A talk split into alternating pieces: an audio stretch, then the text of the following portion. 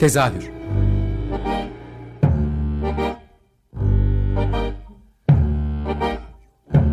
İstanbul tiyatro hayatı üzerine gündelik konuşmalar. What keeps mankind alive? What keeps mankind alive? The fact that billions are daily tortured, stifled, punished, silenced and oppressed. Mankind is kept alive by bestial acts. Hazırlayan ve sunan Gülin Dede Tekin. Tezahürden herkese iyi akşamlar. Ben Gülin Dede Tekin.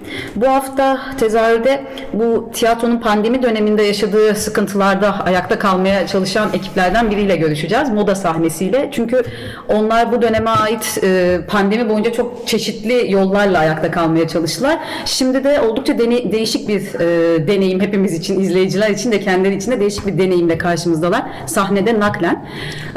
Otopark yaptılar. Lahmacuncu. Ama oraya doğru gidiyordu hikaye aslında. Tabii. İşte öncesinde belki nasıl otopark olmaktan vazgeçtiğinizden görebiliriz yani. Bu arada Kemal Aydoğan ve Onur Ünsal konuğum. Önce adınızı da kendini belli etti konuklar ya. Hoş geldiniz. Zevzeklik. Şöyle yani lahmacuncuya dönüştürme çok az kalmıştı tabii. Hatta belki hala çok az ama yani bir oyun oynadık. Babam Kim Öldürdü. Ondan bir işte 1/3 salonla bir gelir elde ettik. Çok önemli bir gelir değil ama öyle bir ne diyelim direnişimiz oldu. Direniş hattımız. Bir tane afişleri sattık. Afişleri yeniden tasarlattık, sattık. Eski afişleri. O da işte geçici olarak bir prodüksiyonu Babam Kim Öldürdü'nün prodüksiyonunu yapmaya katkı sağladı. Fakat en son Kasım'ın 30'unda tekrar bu sokağa çıkma yasakları saat 9'a çekilince tabii ki tiyatro yapamaz olduk. Yani devlet yetkilileri tiyatronun yapılabileceğini salladılar da saat 6'da işte tiyatro başlatalım o kadar her şeyi alt üst edemedik. Bu tiyatrocuların ısrarlarıyla yasak getirmediler size ama tabii. Başka türlü videolar yasak geldi gibi oldu yani. Yasak getirseler daha iyiydi. Sinemacılar istediler çünkü sinemacılar aslında kira ödememek için doğru bir yol seçtiler. Doğru. Fakat tiyatrocular aslında çoğunun böyle bir derdi, salon derdi olmadığı için bizim derdimizi anlamadılar tabii. Hı-hı. Onlar açılsın. Şu anda hiç tane tiyatroda yok ortada oynayan aslında. Yani yeni oyunların hepsi durdu zaten. Tabii kimse üretmedi. Tabii. Yani. Mümkün değil. Hı-hı. İşte son olarak da böyle olunca yani tümüyle hareket kabiliyetimiz kısıtlanınca sahneden naklen diye oyunları canlı oyunu, oynanan oyunu seyirciye aktarmak gibi bir yöntem bulduk. Şimdi oyuncuları öyle yapıyoruz. Sahnede naklene gelmeden önce Onur'a da aslında hep biz bu dönemde tiyatro yöneticileriyle, yönetmenlerle hani bu işletmeci kısımlarıyla da konuştuk ama bir oyuncu olarak hani nasıl geçti pandemisi bir de onu da sormak istiyorum. Çünkü sormak istiyorum hani oynayamamak da başka bir şey oyuncu için herhalde. Yani bilmiyorum yani herkes için çalışamamak çok daraltıcı bir şey bence zaten. Bizim için de öyle oldu. Çok daraldık yani evde. Bir de biz tabii yani biraz böyle bedenli, fizikli bir iş yapıyoruz ya bir de onu yapmaya alışmışız. Yani neredeyse bazen sporcu gibi oluyorsun falan. Ondan mahrum olunca bir kimyamız değişti tabii yani. Açıkça söylemek gerekirse ben sıkıldım çok. Ama yani ne yalan söyleyeyim kişisel olarak yani sıkılmanın dışında bence iyi oldu. Bir ara vermek anlamında mı? Yani... Bilmiyorum bence yürümeyen bir şeyler vardı zaten. Bunun üzerine oturup düşündüğümüz bir dönem mi oldu peki sence? Bence böyle oldu. Zaten yürümeyen bir şey vardı yani bir şey bilmiyorum bir şey olması gerekiyordu. Bence yine hala daha fazla bir şey olması gerekiyor bence. Bence daha da yürümeyen bir şey vardı. Evet. Yani yürümeyen bir şey vardı. Hiç en azından da yürümeyen hale geldi. Yani en azından şey oldu böyle hani tamam be bayağı öldü. Çünkü eskiden şeydi hani ölüyor mu? Ah bir 3 yılda bir destek mi verdi falan. Şimdi bayağı yok öyle yani başka bir şey yapacağız artık. Şimdi devlet falan öyle bir şey yok. Unutun Kültür Bakanlığı falan. O zaten bu dönemde çok net bir şekilde ortaya çıktı. Hep arka kapılarda bildiğimiz şeyler alenen artık tabii. Destek yok. Hani bağırmayın, konuşmayın, etmeyin. Yani herkes kendi yolunu bulsun. Doğal seleksiyona bırakıldı yani. ki en zayıf halkasıyız. Yani şalterin ilk indirildiği alanlar diyorum ben bu tiyatro için zaten yani. Herhangi bir şey olduğunda şalter ilk burada iniyor çat diye. Ha, evet, çok lüks geliyor. Evet. Ne yazık ki. Peki sen gene şanslı oyunculardandın çünkü Ekim'den beri oyun oynuyorsun. Hani hep o bağlamda. Ben hep çok şanslı oyuncuyum. Ben şansını tamam. Kendimi yaratan geldim. Niye o Temmuz'dan beri prova yapıyor ya? Ha, tabii de o tarafı da var. Prova süreci hariç seyirciyle bir ara buluşabildi en azından. Evet, bir 22 oyun falan. Evet, 22-23 oyun ben seyirciye oynadım. Sonlara doğru iyice artık yani 10 kişi 15 kişiye inmişti artık. Çekinme kısmı arttı. Çekinme tabii. Kısmı çok arttı. Bir de artık devlet niye kapatmıyor ya gitti. Yani öyle bir soruların tabii. Üstüne olan bir dönem vardı. Herkesin kendini kapattığı bir dönem vardı. Evet. Yine de o 15 kişinin yani kahraman olduğu. Peki sormak istiyorum önce. Şimdi en başından beri pandeminin bu dijital tiyatro nedir? Dijitali seviyor muyuz? Ekrandan oyun izlemek. Yani ben kendi adıma ekrandan oyun izlemeyi sevmeyen kısımda duruyorum. Ama bu sahnede naklen dediğimiz şey birazdan detaylarını da açarız ama yani benim az önce sizle de paylaşıyordum. Hani hiç oyun izlemeyen arkadaşlarımın da oyun izlemesine vesile oldu. Ben de oturup ekran başında oyun izliyorum. Çünkü orada karşıda canlı birinin olduğunu da bilmek hani başka bir şey hissettiriyor. Sizi sahnede naklene getiren şey, yani bu dijitalden uzak bir kafadayken mi buraya geldiniz yoksa zaten sıcak baktığınız bir yer miydi? Nasıl oldu bu sahnede naklen işinin başlangıcı? Onur'la cevaplarımız galiba birbirine benzemiyor. Hı hı. Yani ben hiç sıcak baktığım bir şey değil, hala da sıcak baktığım bir şey değil. Hı hı. Yani bir araç olarak kullanılabileceğine dair fikirlerim var ama ya ben dünyanın teknolojiye bulanmaktan dolayı battığını düşünenlerdenim. O çünkü o teknoloji bir süre sonra bizim ayağımıza dolandı. Doğayı da mahveden şey haline geldi. O altını da çıkaran şey haline geldi kolaylıkla. Kolaylıkla aslında bizim yerimize düşünen şey haline de geldi. Bizim yerimize duyarlılıklar geliştiren şey haline de geldi. Geliyor da. Çünkü insan tembel bir yaratık ve bunların hepsini makineye devredebiliyor. Hı hı. Geçen gün bir kitap okuyordum, orada söylüyor, yeni karanlık çağı diye. Bir Kore uçağını Ruslar düşürüyorlar çünkü otomatik bir rota bağlıyorlar ve tüm sinyalleri, yani rotadan çıktığın sinyallerini otomatik pilottan dolayı anlamayan, önem vermeyen pilotlar yüzünden Rus hava sahasına giriyor. Çünkü otomatik düşünüş, uyarılan hiçbirini aslında değerlendirmeyi artık pilota muhakeme yeteneği yok. Kesinlikle öyle. Bu bir kayıp. Ya bu burada bizim yerimize işlem yapan bir makine, bizim yerimize bir hayat önerecek, bence tabii ki böyle bir tehlike var. Dolayısıyla bir hayatın burasında büyük bir problem duruyor. Mesela dijitale bu kadar kapitalistlerin hazırlıklı oluyor olması beni tedirgin ediyor. Her şey çok hazırlıklı. Eğitim sistemleri hemen dönüverdi. Ve küçücük çocukları biz geçen yıl, işte bizim 8 yaşında bir kızımız var, ona aman seyretmesin diye, iPad seyretmesin diye böyle yanıp yakılıp kızım ne olur seyretme diye, bir saat seyretme falan diye böyle kotalar koymaya çalışıyorduk. Milli Eğitim Bakanlığı eliyle bu yıl 6 saat ders takip ediyor aynı araçtan. Aynı durum değil mi? Bir dakika, şimdi geçen yılla bu yıl arasında pedagojide ne değişti ki?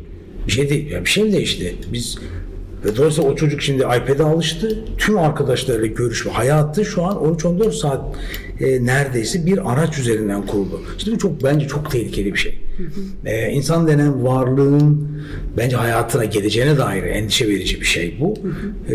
Yani Cambridge'in hemen bu eğitime geçiyor olması, bunu planlamış olması, bunun altyapısını hazırlıyor olmasında falan bir endişe verici bir tutum var. Yani insanın yine bunu kontrollü kullanmayacağı, aracın insanı ele geçireceğinden bir endişem var. Yoksa insan aracı doğru kullansa yani uçak var diye her gün Afrika'ya gezmeye gitmesek de bir gün lazım olduğunda kullansak bir şey olmayacak ama ya turist taşıyor uçaklar. Evet. Turist taşıdıkça da gök deliniyor. Gök delinince Anadolu'nun yarısı kuraklıktan falan gibi sonuçlar aslında hemen gelen bir şeydi. Yani 10 yılımız var, 15 yılımız var. Yani ben karamsarım o konuda yani. Ve fakat yani aracı bence biz doğru kullananlardan biriyiz. Biriyiz derken şu dönem için eğer bir tiyatro seyredilecekse bunun tiyatroya en yakın formda seyredilmesini sağlamak gibi bir istekle hareket ettik. Galiba onu da bir parça gerçekleştirdik. Sen ne diyorsun Onur? Çok dertliyim Gülün diyor.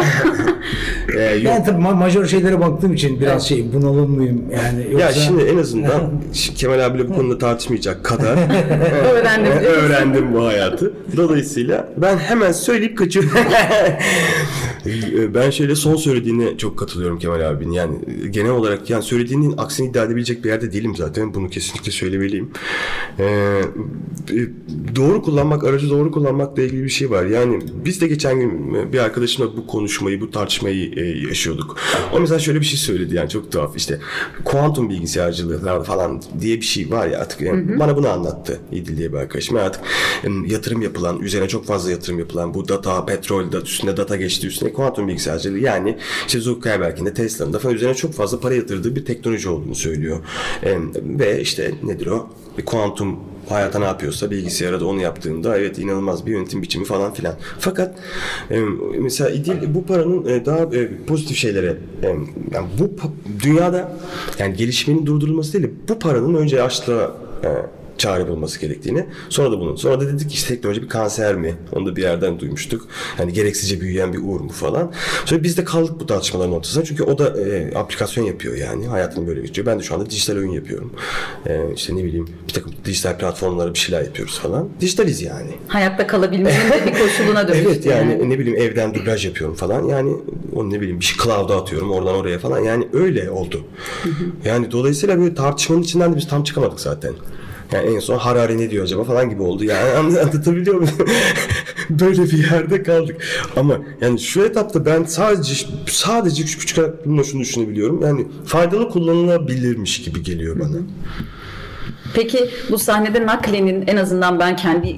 ya şu anda bana bir pozitif bir etki yaptı bu. Belki de bu yüzden böyle konuşuyorum. Yani bir ay önce gelsen başka türlü konuşabilirdik aslında diyorsun. Tabii ki yani şimdi hani daha önce de sorun oldu senin. Ne düşünüyorsunuz? Ne düşündüğümü tam bilmiyorum. Değişiyor yani her gün her sabah isim böyle bir...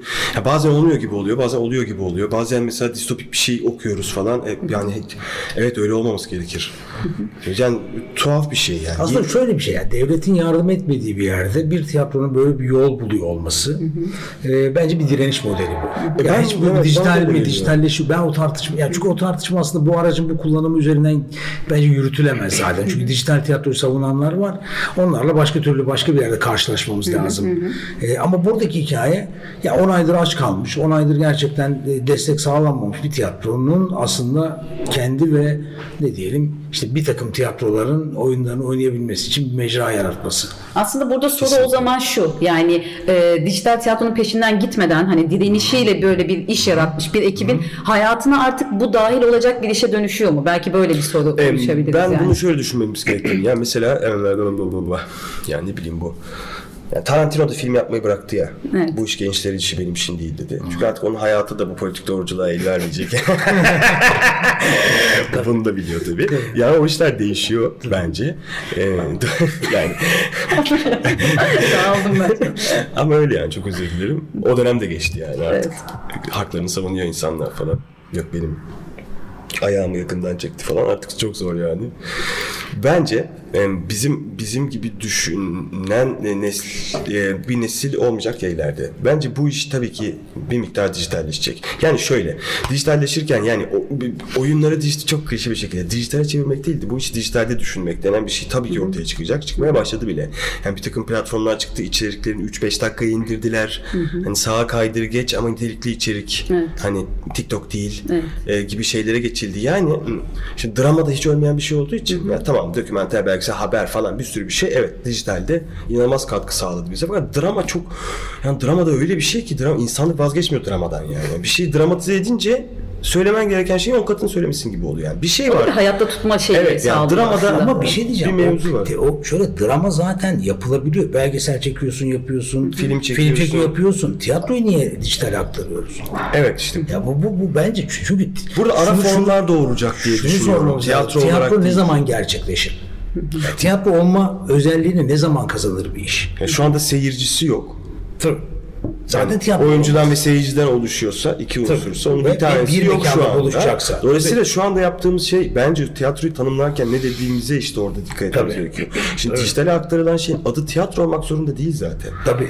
Ya bunu konuşmamız gerekiyor. Tiyatro. Tabii. Ya dijitale yine drama denen şey akacak. Tiyatroya benzer bir şey. Ne o? O da işte tiyatro gibi oynanan. Mesela biraz tümden gelmek lazım konuya. Tabii yani, tiyatro gibi oynanan ama özünde yine içinde bir draması olacak, bir şey olacak vesaire vesaire. Yani tiyatroya benzeyen bir şey dijitale aktarılacaksa o yine drama olacak. Ya da filmleştirecek ya da filmleştirilmeden çekilme biraz. Yani bence ara bir sürü form bulacak. Yani janr denen şeyin dijital dünyada bu kelimenin yok olduğunu düşünmeye başlıyorum ben. Hani soruyorlar hani şey gibi oldu, hani müzikte artık her şey caz ya. Hani çünkü artık formlar birbirine çok girdi vesaire.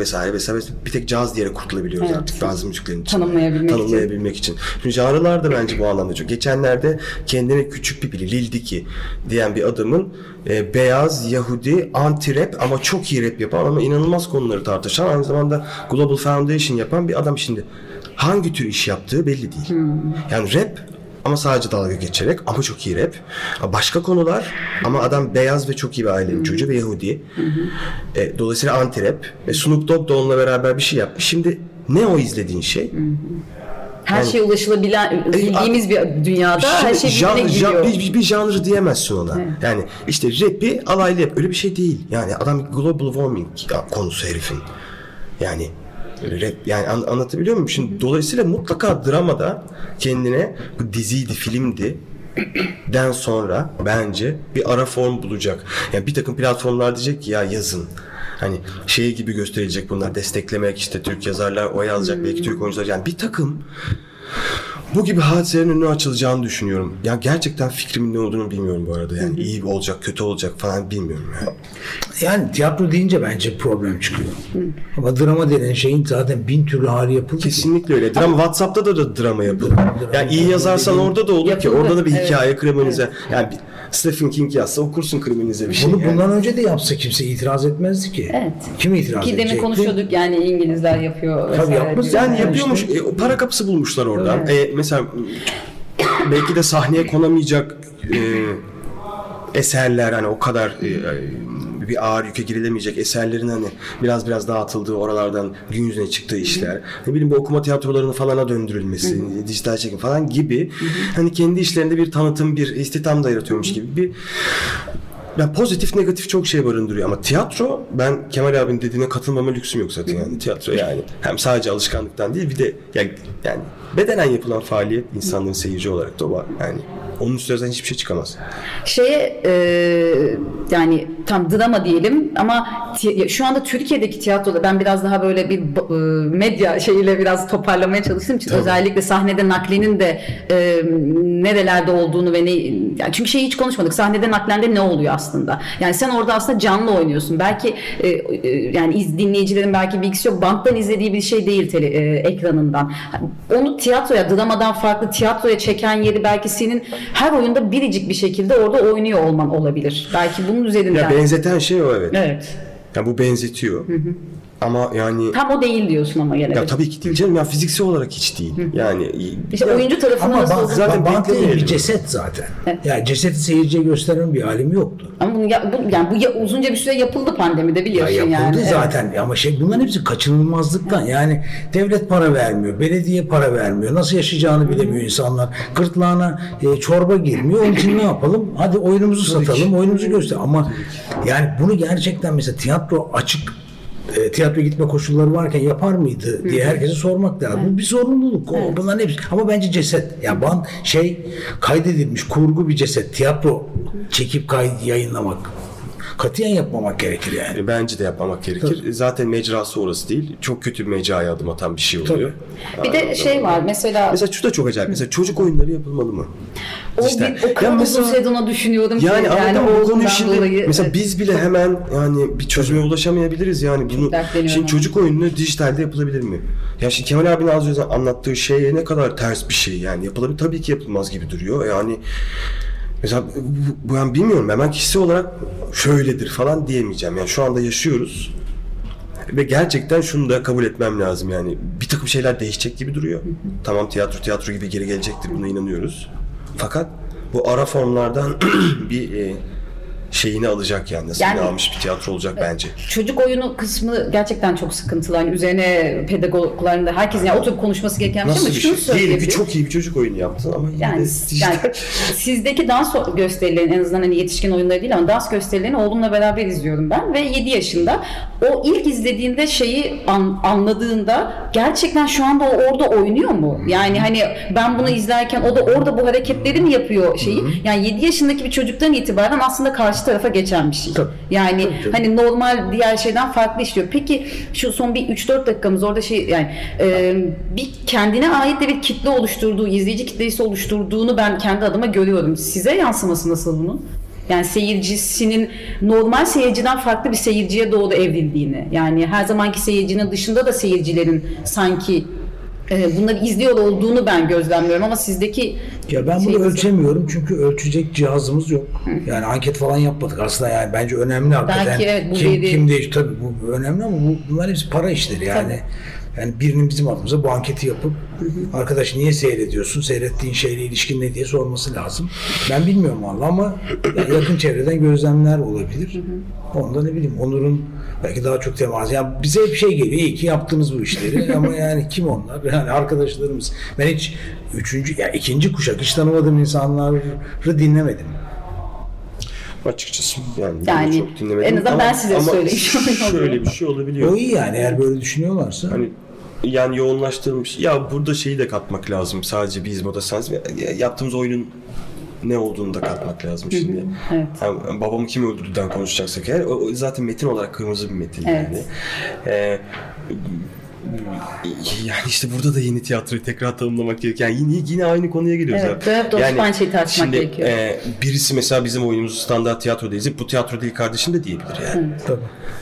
Yani ne alakası var bunun tiyatroyla? Çocuk anılarını anlatıyor işte de diyebilir. Yani bunun içinde bir drama yok da diyebilir. Yani bu roman zaten de diyebilir. Yani zaten bu konu ne olacak bilmiyorum. Ama şu hani Moda Sahnesi biraz daha yani herkes bilir. Politik damarı olan bir tiyatrodur. Dolayısıyla yani güncel konuların güncel seyirciye dijital aktarılıyor olmasında pozitif bir etki aldık. Yani bunu söylemem lazım. Yani takipçisi oldu, geldi, insanlar rakamlara fena olmadı, bizi mutlu etti falan gibi şeyler oldu. Ama yine söylüyorum yani bence Moda Sahnesi'nin de yapısıyla alakalı bir geri dönüş o. Yani her tür tiyatro bu yani böyle bir şeye yani biz çünkü politik oyun mesela babam kim öldürdü.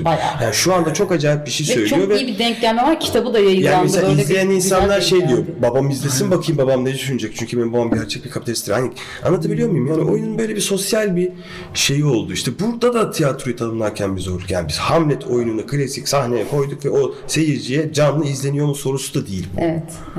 İçerikten bağımsız konuşamayız. Evet yani o içerik de öyle. Mesela bizim Kemal abiyle canımız tam oynayamıyor muyuz? O zaman bunu Zoom'dan herkese anlatacağız demek de isteyebilirdi. Yani anladın mı? O bilmiyorum orada tiyatro mu ağır basacaktı? Kemal abinin bu metni insanlar duysun demesi mi ağır basacaktı? Aslında gene sözümüzü biz o metnimizle söylemek istiyoruz gibi bir yere geliyor. Ben öyle düşünüyorum. Yani işte o dramanın o gücü neyse yani o güç bir şekilde bence iletilecek. İdeal olandan uzaklaştık biraz evet. Yani tiyatro evden dışarı çıkarıyor bence. Ya o çok önemli. Kıymeti bu yani.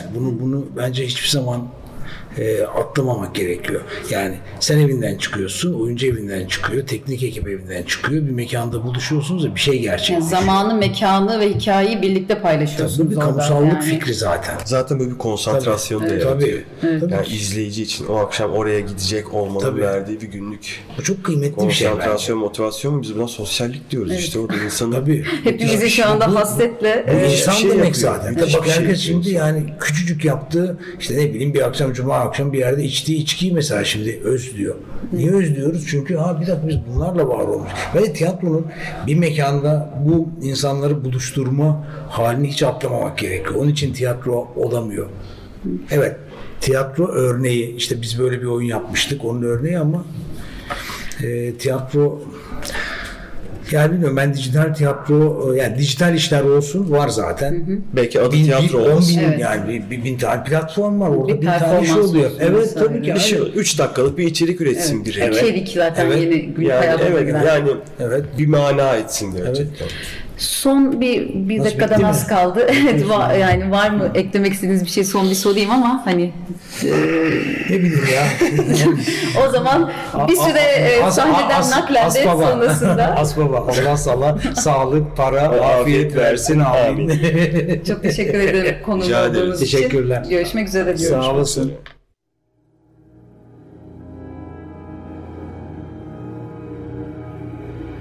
Tezahür.